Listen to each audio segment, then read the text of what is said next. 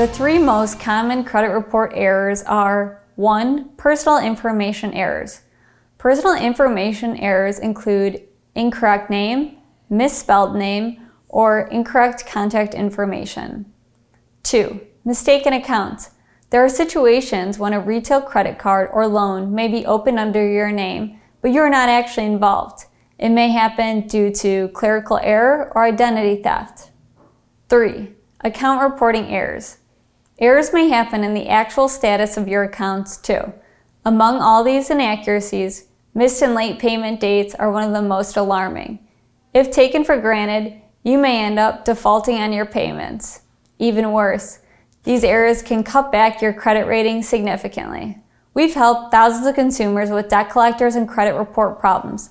Contact Agruss Law Firm today to learn about your consumer rights.